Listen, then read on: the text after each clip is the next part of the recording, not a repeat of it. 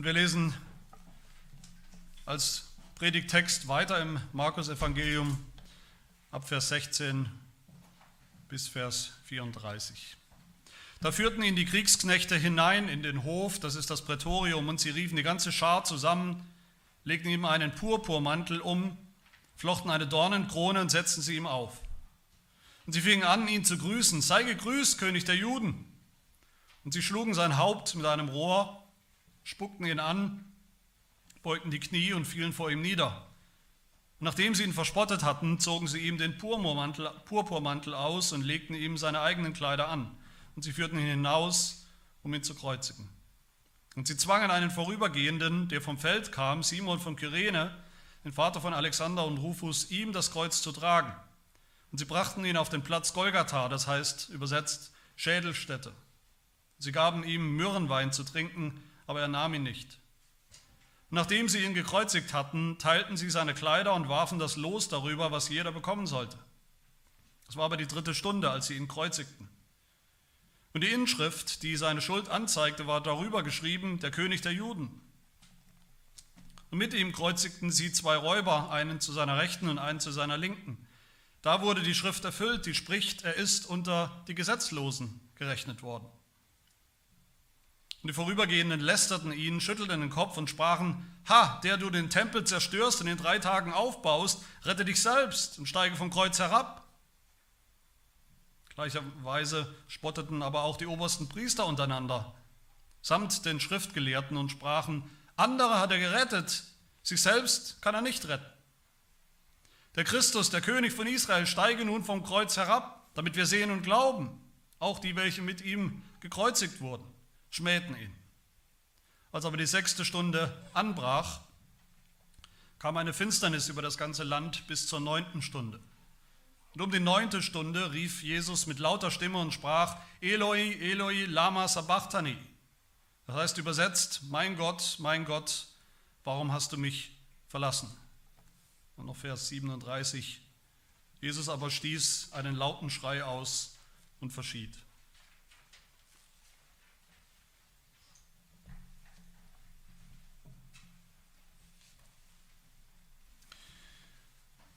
Eine der größten Krankheiten, Zivilisationskrankheiten in unserer Zeit ist die Einsamkeit.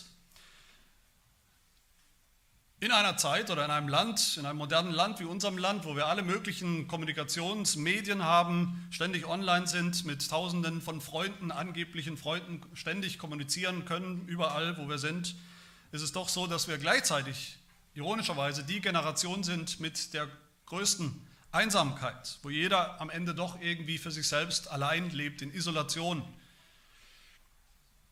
Es gibt Studien, die sagen, dass gerade Kinder und Jugendliche einsamer sind als je zuvor und gleichzeitig wissen wir, dass alte Menschen einsamer sind als je zuvor. Wir alle haben irgendwo panische Angst davor, verlassen zu werden, alleingelassen zu werden. Und dabei ist die, diese körperliche Verlassenheit, physische Verlassenheit, dass andere Menschen, keine anderen Körper da sind in meinem Leben, dass kein anderer Mensch da ist, dass mich mein Ehepartner vielleicht auch verlassen wird, meine Freunde verlassen werden, das ist eine Last, ein Problem, aber das größere, die größere Last ist die seelische Verlassenheit, das seelische Gefühl der Verlassenheit. Die Frage im Kopf zu haben, warum bin ich eigentlich so allein? Warum haben mich alle verlassen? Warum ist keiner mehr da für mich? Keiner, der wirklich zu mir hält, wenn es darauf ankommt. Der wirklich da ist, der mich wirklich kennt, durch und durch. Und trotzdem da ist.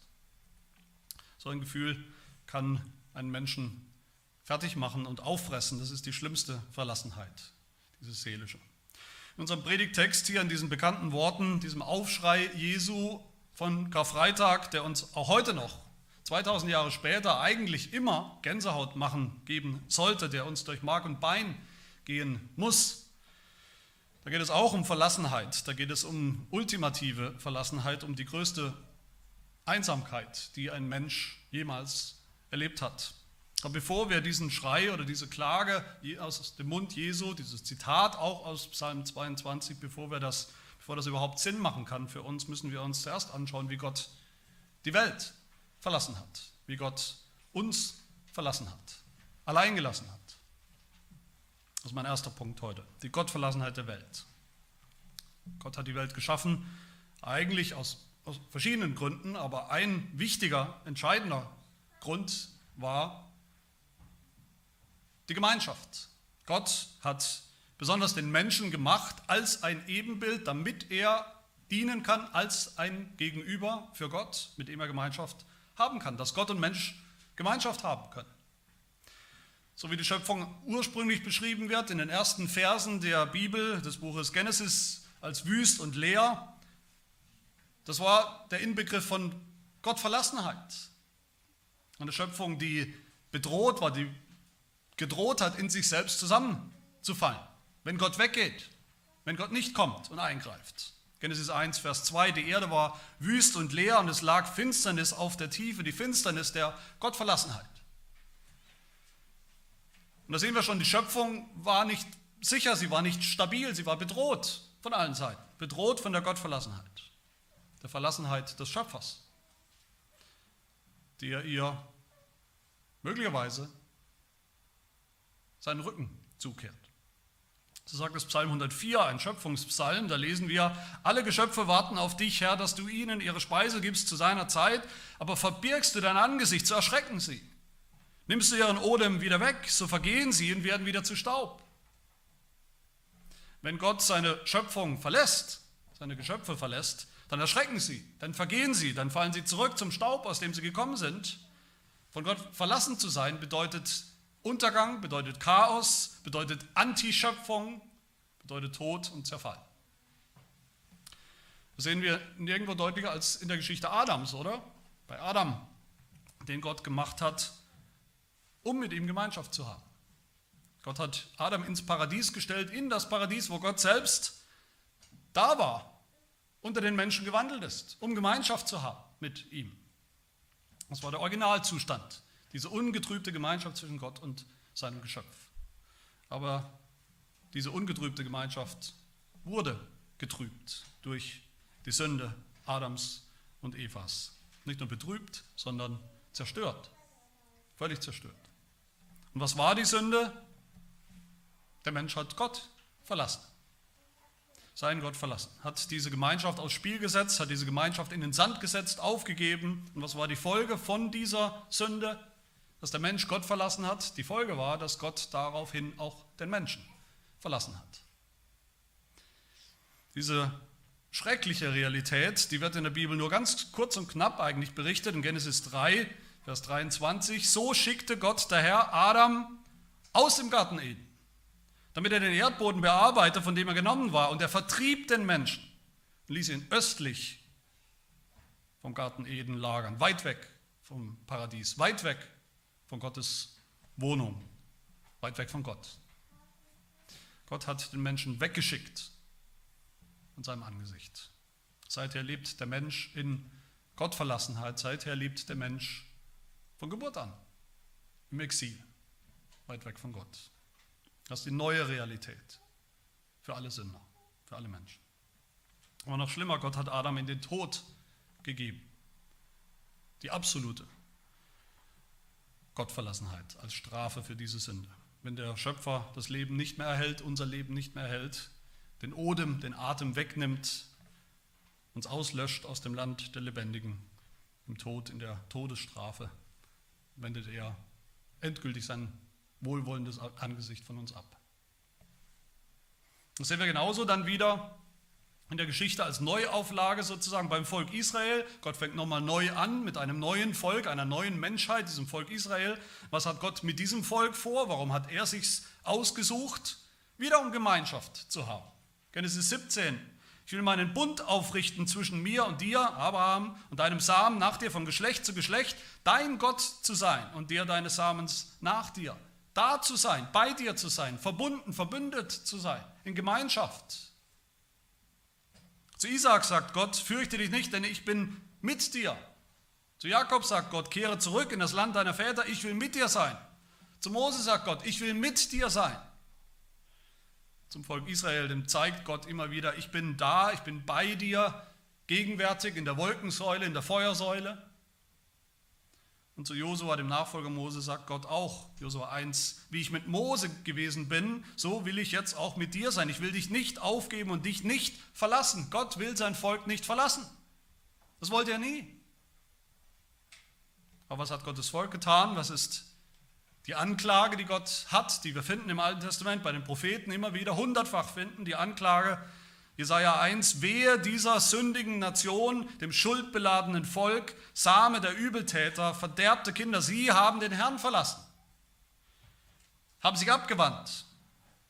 Genauso in Jeremia 2, mein Volk, gerade das Volk Israel, mein Volk hat eine zweifache, eine doppelte Sünde begangen. Mich, die Quelle des lebendigen Wassers, haben sie verlassen, um sich Zisternen zu graben, löchrige Zisternen, die kein Wasser halten.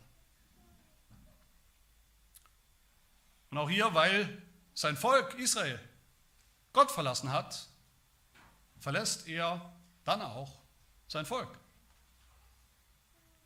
Jesaja 49, Zion sprach, der Herr hat mich verlassen und der Herrscher hat mich vergessen. Ikabot, kennen die Botschaft aus dem Alten Testament, ich, Ikabot, die Herrlichkeit des Herrn ist weg, verloren. Wie es dann ja auch bittere Realität geworden ist im Exil für das Volk Israel. In der Gefangenschaft, in der Verbannung. In der Verbannung, dass sie weggeschickt wurden aus dem versprochenen, dem verheißenen Land und geschickt wurden in ein völlig fremdes Land. Weit weg von Gott. Weit weg von seinem Angesicht. Und in die Strafe der Gottverlassenheit. Und liebe Gemeinde, was sehen wir in all dem, in dieser Linie aus der Schrift? in der Geschichte der Schöpfung, in der Geschichte Adams, in der Geschichte Israels, im Exil. Wir sehen darin unsere Geschichte, wir sehen darin unsere Sünde und unser Problem. Wir leben genau mit diesen Konsequenzen. Jeder Mensch lebt mit diesen Konsequenzen. Wir werden geboren, jeder Mensch von uns, jeder Mensch wird geboren, nicht mehr in automatischer Gemeinschaft mit Gott. Wir werden geboren als Feinde Gottes. Wir werden geboren nicht mehr in, in, Gottes gnädiger Gegenwart, sondern wir werden alle geboren von Anfang an ohne Gott. Wir werden hineingeboren in die Finsternis dieser Welt und nicht in das Licht. Wir werden hineingeboren in die Gottverlassenheit dieser gefallenen Welt, unsere eigene, selbstverschuldete Gottverlassenheit. Und erst wenn wir das verstanden haben, meine Lieben, wenn wir verstanden haben, wir haben Gott verlassen und er hat uns verlassen. Erst wenn wir verstanden haben, eine Schöpfung, die von Gott verlassen ist, die steht wirklich unter seinem Fluch. Eine Menschheit, die von Gott verlassen wurde, steht unter seinem Fluch. Erst wenn wir wissen, dass wir diesen Fluch verdient haben, an Leib und Seele, physische und seelische Verlassenheit von Gott, den Tod. Erst dann können wir überhaupt im Ansatz begreifen, was Jesus Christus erlebt hat am Kreuz an Karfreitag. Und das ist mein zweiter Punkt, die Gottverlassenheit Jesu. Was Jesus erlebt hat, was er erlitten hat, in diesem Moment, den wir gelesen haben, verstehen wir nur, wenn wir begreifen, welche besondere Beziehung Jesus Christus immer schon hatte mit dem Vater zu dem Vater. Jesus hatte von Anfang an eine einzigartige, besondere Beziehung mit Gott. Und damit meine ich seit Ewigkeit schon. Als der ewige Sohn Gottes, der nicht geschaffen ist, der immer da war beim Vater. Vom Vater gezeugt in Ewigkeit, wie wir bekennen. Als dieser Sohn Gottes hatte Jesus schon immer vollkommene, perfekte Gemeinschaft mit seinem Vater, mit dem Vater und mit dem Heiligen Geist in der Dreieinigkeit, in dieser Beziehung der unendlichen, der vollkommenen Liebe und der Gemeinschaft, wo es kein Verlassen gibt, wo es kein, keine Einsamkeit gibt. Aber selbst als Jesus Mensch geworden ist, noch als, ein Mensch, der Mensch Jesus Christus, auch der hatte von Anfang an eine einzigartige, besondere Beziehung zu dem Vater, eine besondere Gemeinschaft. Er war ja das besondere, einzigartige Ebenbild Gottes, das wirkliche, perfekte Gegenüber für Gott, von Gott. Jesus selbst hat seinen Jüngern mal gesagt oder mehrfach gesagt, woher er eigentlich kommt. Nämlich aus dieser vollkommenen Gemeinschaft beim Vater. Johannes 16, Vers 28 sagt Jesus, ich bin vom Vater ausgegangen, von seinem lächelnden Angesicht und in die Welt gekommen. Jesus hat den Himmel, diese perfekte Gemeinschaft mit Gott hinter sich gelassen, verlassen. Und im Grunde hat damit die Gottverlassenheit Jesu schon angefangen. Da schon. Mit seiner Geburt, mit seinem Kommen auf die Erde, in die Welt. Jesus war bereit, von Anfang an zu leben als Mensch im, in diesem Exil. Fern von der sichtbaren Herrlichkeit Gottes, von Angesicht zu Angesicht, die er hatte. Fern vom Himmel, wohin er eigentlich gehört. Als Jesus Mensch wurde, wurde er unter die Sünder gezählt, haben wir gehört. Er wurde identifiziert, er wurde verwechselt sogar mit Sünder, für einen Sünder gehalten. Mensch zu werden, unter Sündern zu leben, das war eine Erniedrigung, eine ungeheure Erniedrigung für Jesus Christus, den Sohn Gottes. Jesus ist ja, was wir manchmal vergessen, in eine gefallene, verfluchte, verdammte Welt gekommen, nicht ins Paradies. Er wurde gleichgesetzt mit Sündern, mit schmutzigen Sündern, mit Verbrechern. Er wurde gleichgesetzt mit Adam und seiner Sünde und seinem Tod.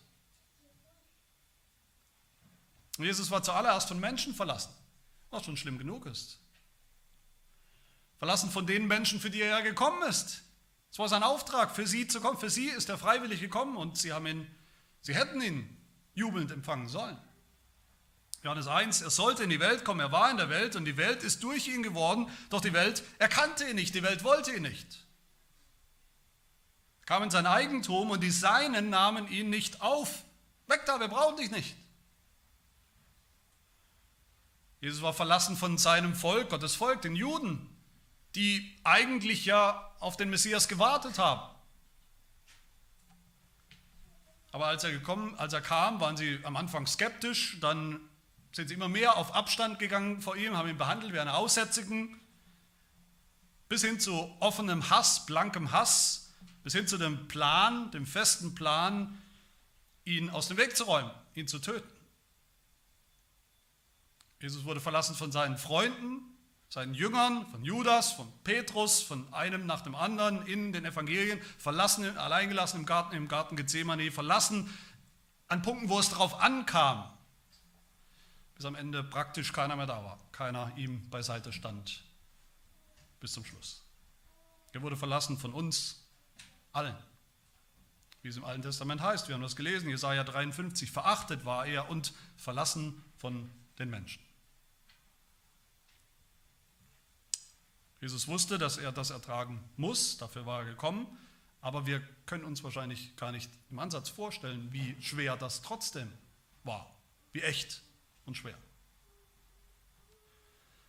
Aber viel schwerer noch, viel schlimmer noch, der Mensch Jesus Christus wurde verlassen von Gott, von seinem Gott, von seinem Vater. Es fängt an auch schon früh, das fängt an besonders deutlich im Garten Gethsemane, wo Jesus war, um zu beten, im Kapitel vor unserem Predigtext. Jesus sagt da zu seinen Jüngern, meine Seele ist tief betrübt bis zum Tod. Jesus wusste, dass er gekommen war, um sein Leben zu lassen für Sünder, um ihre Gottverlassenheit selbst zu spüren, auf sich zu nehmen. Aber hier in diesem Moment Garten Gethsemane wurde es für ihn zur absoluten, unumgänglichen Gewissheit, dass es jetzt soweit ist und keinen Weg zurück mehr gibt. Und dann lesen wir, er ging ein wenig weiter, warf sich auf die Erde und betete, betete das, wenn es möglich wäre, die Stunde an ihm vorüberging. Und er sprach, aber Vater, alles ist dir möglich, nimm diesen Kelch von mir. Doch nicht, was ich will, sondern was du willst. Gebetet hat Jesus viel, das wissen wir, er hat immer wieder, immer gebetet und Gott hat seine Gebete auch immer erhört. Aber in dieser Nacht war, war es anders. Dreimal betet Jesus dieselbe Bitte zu seinem Vater, der sonst immer alles erhört hat. Aber hier dreimal keine Antwort, dreimal keine Erhörung. Nur die bittere Gewissheit, dass es jetzt keinen Weg mehr zurück gibt. Jesus stand ganz alleine da, verlassen von Menschen, verlassen von Gott. dann sagt Jesus zu seinen Jüngern, Vers 41, Kapitel 14 noch, es ist genug, aus und vorbei. Die Stunde ist gekommen. Siehe, der Sohn des Menschen wird in die Hände der Sünder ausgeliefert. Was heißt das, diese harten Worte? Gott sein Vater hat ihn dahingegeben.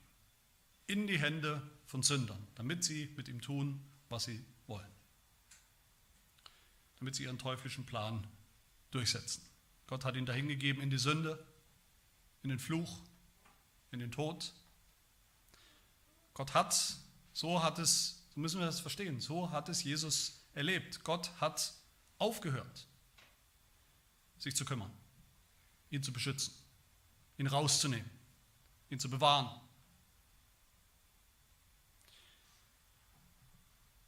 Können wir uns das vorstellen, diesen seelischen Schmerz? Ich denke nicht. Dieser seelische Schmerz, dass Gott sein Vater nicht kam, um ihn zu verteidigen, dass er nicht Legionen von Engeln geschickt hat, die hier kämpfen für ihn, die alle seine Feinde aus dem Weg räumen, überwältigen, dass er nicht diesem ganzen Treiben hier ein Ende gemacht hat, bevor es zu spät war, dass er nicht mal gehört hat auf die Gebete Jesu, dass er ihn dahingegeben hat in die letzte absolute Einsamkeit. Aber dann kommen wir zu diesem Predigttext, Vers 33. Als aber die sechste Stunde anbrach, kam eine Finsternis über das ganze Land bis zur neunten Stunde. Was für eine Finsternis? Eine übernatürliche, eine, für die wir keine wissenschaftliche Erklärung finden. Aber wir wissen, es ist nichts anderes als die Finsternis, dieselbe Finsternis, die die Schöpfung am Anfang bedroht hat. Das Tohuwabo, das Chaos, die Finsternis der Gottverlassenheit. Die Finsternis, die in, in die Gott Adam und Eva gestürzt hat, weit weg vom Paradies, weit weg von Gott, jenseits von Eden. Die Finsternis, diese Finsternis erlebt hier eine Neuauflage.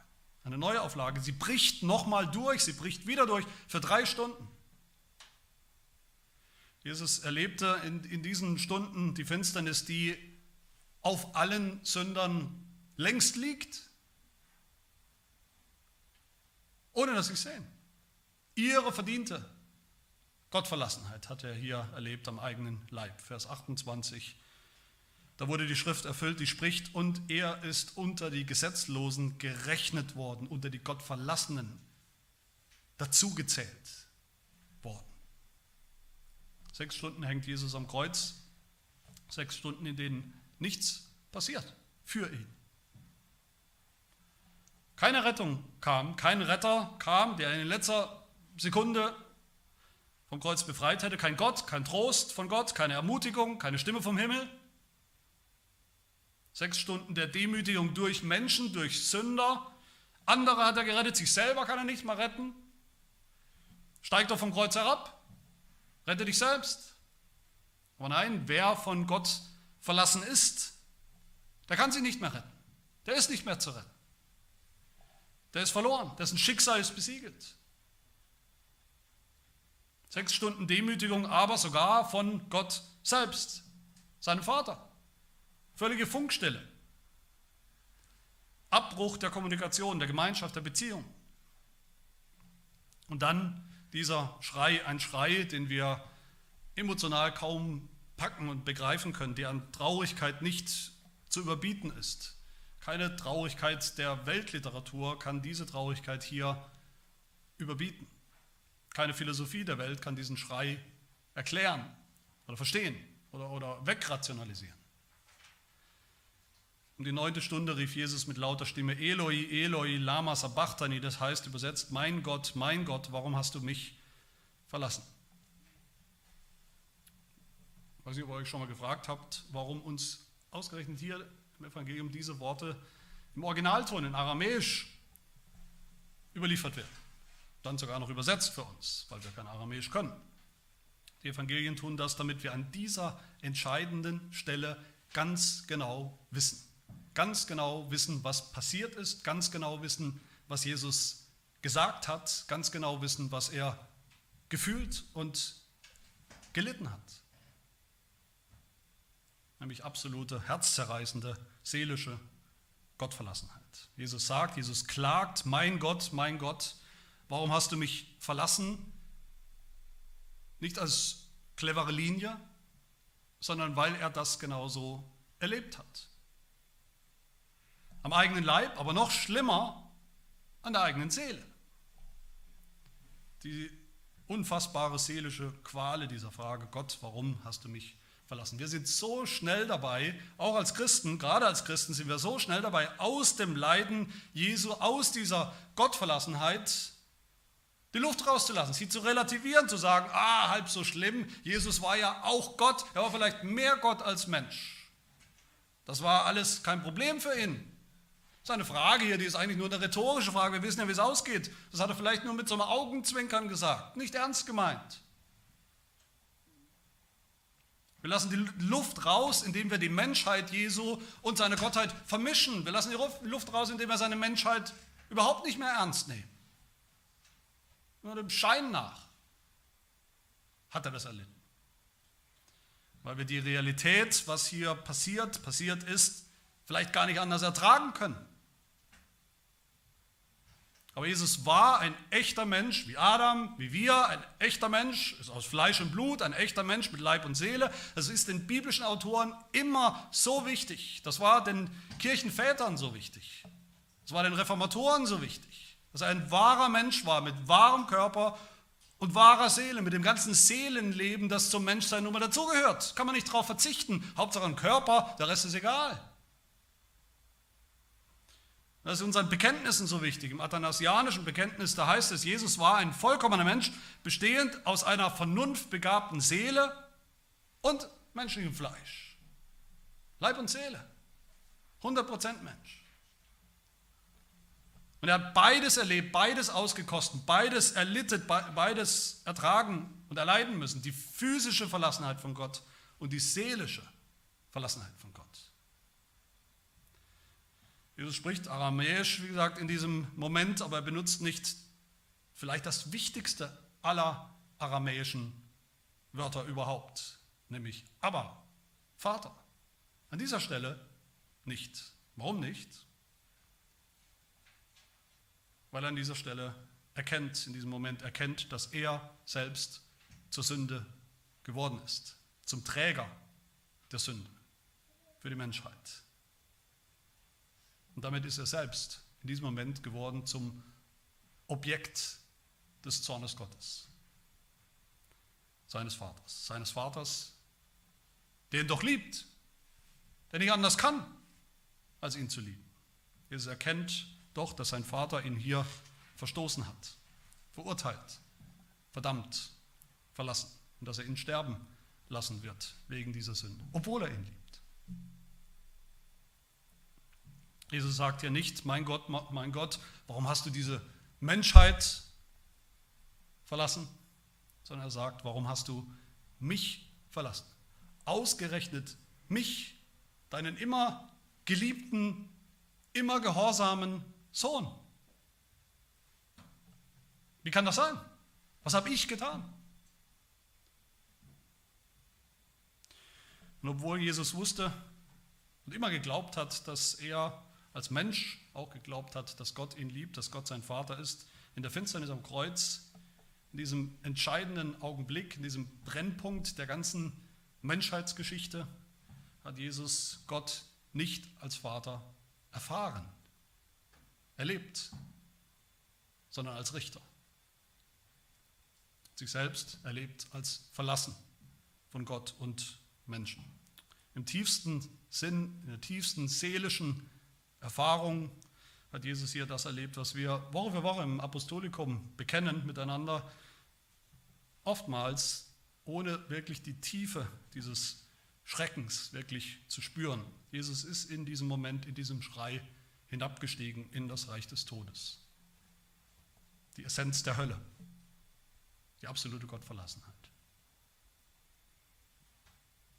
Aber in all dem, selbst im tiefsten denkbaren Leid, das ein Mensch jemals erlebt hat, hat Jesus nicht aufgegeben, hat Jesus nicht gesündigt, hat Jesus niemals seine Mission, warum er gekommen ist, vergessen, aus den Augen, aus dem Blick verloren, hat er nicht gehadert mit Gott, hat er nicht gezweifelt, ist er nicht in Unglauben gefallen, nicht in Panik gefallen, hat er nicht Gottes Plan und gute Vorsehung hinterfragt. Jesus hat nicht mal geweint. Ist euch das schon mal aufgefallen? Jesus konnte weinen, Jesus hat geweint mit anderen, für andere. Aber hier am Kreuz hat er nicht geweint, wird uns nichts berichtet. Habt ihr euch schon mal gefragt, warum nicht? Weil er wusste, so muss es kommen. Dafür bin ich gekommen, um das auszukosten und zu ertragen bis zum letzten bitteren Tropfen, um so Gott und Mensch wieder versöhnen zu können, Gemeinschaft wiederherzustellen, die so schlimm zerbrochen ist und war. Diese Frage, warum, die Jesus hier stellt, das ist, man könnte sagen, das ist die Frage schlechthin in der Bibel. Das ist keine rhetorische Frage. Die Frage stellt Jesus nicht nur so, damit wir das überhören, um uns eine Lektion zu erteilen. Die Frage stellt Jesus auch nicht als zweite Person der, der Dreieinigkeit, als Gott. Die Frage stellt er als echter Mensch durch und durch, mit all den normalen menschlichen Begrenzungen. Dass er eben nicht wusste, dass er nicht in Gottes Ratschluss einfach reinschauen konnte.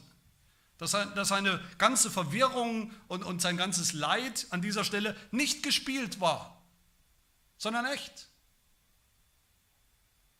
dass er wirklich geworden ist wie wir, mit all unseren Begrenzungen. Wie wir, die wir ja auch oft genau diese Frage stellen. Warum?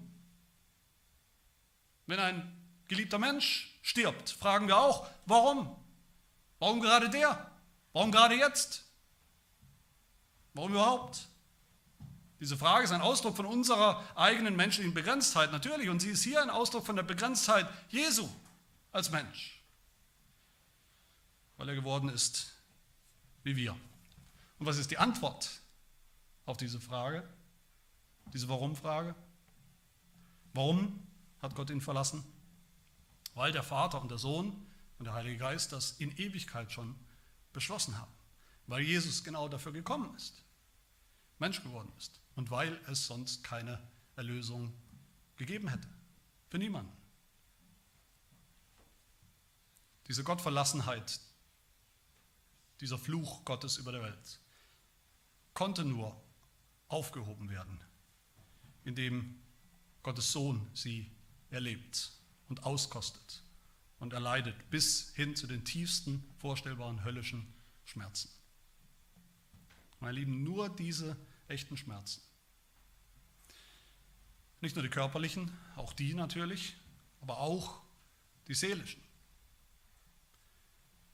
Nur das garantiert dafür, nur das garantiert uns, für uns, dass es auch wirklich ein Evangelium, eine gute Nachricht gibt für uns. Dass unser Fluch, unsere Gottverlassenheit wirklich aufgehoben ist durch Jesus Christus. Weil Jesus das getan hat, weil er die, die Fluten des, des, des Gerichts, des göttlichen Gerichts auf sich gezogen hat, die ihn überrollt haben, die ihn ersäuft haben, ertränkt haben weil er auf sich genommen hat, dass Gott seinen Odem, seinen Atem von ihm abgezogen hat, mit all der Furcht und dem Schrecken, den das bei ihm erzeugt hat, weil er erlitten hat, auf sich genommen hat, aus dem Paradies der Gemeinschaft bei Gott, seinem Vater, rausgeworfen zu werden, weil er den Tod als äußerste Gottverlassenheit auf sich genommen hat, bis zur Stunde Null, zum Tiefpunkt weil er nicht nur körperlich schlimm genug, sondern auch seelisch diese unvorstellbaren Schmerzen erlitten hat, wie der Heidelberger sagt in Frage 37, weil er an Leib und Seele die ganze Zeit seines irdischen Lebens, besonders aber am Ende den Zorn Gottes über die Sünde des ganzen Menschengeschlechts getragen hat, weil er das erlebt hat, an Leib und an Seele, sagt der Katechismus, deshalb, so hat er auch unseren Leib und unsere Seele von der ewigen Verdammnis erlöst und uns Gottes Gnade und Gerechtigkeit und ewiges Leben erworben, wiedergegeben, die Gemeinschaft wiederhergestellt. Deshalb, meine Lieben, gibt es überhaupt ein Evangelium, eine gute Nachricht. Und die lautet, weil Jesus von Gott verlassen wurde, werden wir nie mehr verlassen von Gott. Wo Adam von Gott verlassen wurde, hat Jesus als der bessere Adam durch seine Gottverlassenheit uns das Recht erworben, jetzt wieder vom Baum des Lebens essen zu dürfen, im neuen Paradies, im Himmel, sodass wir für immer untrennbar bei Gott sein werden. Nie mehr verlassen. Wo Israel von Gott verlassen wurde, das sagt das Alte Testament, durch den Messias, der selbst verlassen wird, werden sie wieder angenommen. Gottes Volk. Für immer. So dass es heißt, Jesaja 54, das Kapitel nach dem vom Messias, vom Verlassenen, die Rede ist. Kapitel 54 heißt es über Gottes Volk. Wie eine Verlassene und im Geist bekümmerte Frau wird der Herr dich rufen. Wie die Frau der Jugendzeit, wenn sie verstoßen ist, spricht dein Gott, einen kleinen Augenblick habe ich dich verlassen, aber mit großer Barmherzigkeit werde ich dich sammeln. Man wird dich nicht mehr Verlassene nennen, nie mehr. Das Evangelium lautet Hebräer 13, Vers 5, ich will dich nicht aufgeben und dich niemals verlassen, nie und nimmer. Das Evangelium lautet aus Römer 8, wer will uns scheiden von Gott, scheiden von der Liebe Christi? Wer will uns, was, was könnte dazu führen, dass wir wieder verlassen werden? Und die Antwort, nichts und niemand kann uns jemals wieder scheiden von der Liebe Gottes in Jesus Christus, unserem Herrn. Im Glauben, in der neuen Schöpfung gibt es keine bedrohlichen Urfluten mehr, kein drohendes Gericht mehr, keine Finsternis mehr, des Gerichts und des Fluchs, gibt es keine Gottverlassenheit mehr, die bleibt dann nur, diese Gottverlassenheit bleibt dann nur an einem Ort und zwar für immer in der Hölle. In der neuen Schöpfung im Himmel wird Gott für immer bei uns sein und wir für immer bei ihm. Die Gottverlassenheit der Welt und der Schöpfung und der Menschen ist dann vorbei. Es wird sie nicht mehr geben. Keine Angst mehr davor, dass Gott, dass wir Gott verlassen könnten, doch noch, dass er uns dann doch noch verlassen könnte. Keine Schreie mehr, mein Gott, mein Gott, warum hast du mich verlassen? Keine seelischen Qualen mehr, in denen wir ausrufen, selbst auch wie Jesus Christus, Herr, warum? Herr, warum? Meine Lieben, genau das ist auch die Botschaft vom Herrnmahl, vom Abendmahl, das wir gleich miteinander feiern und zu uns nehmen werden. Die Botschaft des Herrnmahls ist die untrennbare, unverlierbare, echte Gemeinschaft, wiederhergestellte Gemeinschaft mit unserem Gott und Vater, durch Jesus Christus, durch das Opfer Jesu, durch die Gottverlassenheit, die er am Kreuz erlebt hat. Lädt Gott uns wieder ein in seine Gemeinschaft, in sein Reich, in sein Haus, an seinen Tisch. Heute und dann auch für immer beim ewigen Hochzeitsmahl des Lammes im Himmel, bei dieser untrennbaren Gemeinschaft mit dem lebendigen Gott, das hat Jesus Christus für uns vollbracht an Karfreitag am Kreuz. Das ist es wert zu glauben, uns darüber zu freuen von ganzem Herzen und darauf dann auch unser ganzes Leben auszurichten und zu bauen. Amen. Wir beten. Herr, wir danken dir für das unfassbare, unbegreifliche Opfer deines Sohnes, den du dahingegeben hast und der selbst freiwillig dahin gegangen ist, in die bittere Einsamkeit des Todes, damit wir sie nicht mehr erleben und erleiden müssen. Ich denke, dass wir alle, die wir diese Botschaft gehört haben, auch antworten im, im Glauben, von Herzen antworten, dass wir im Glauben an dieses Opfer, dieses Evangelium mit dir verbunden sind, verbunden werden und verbunden bleiben für immer. Das bitten wir in Jesu Namen. Amen.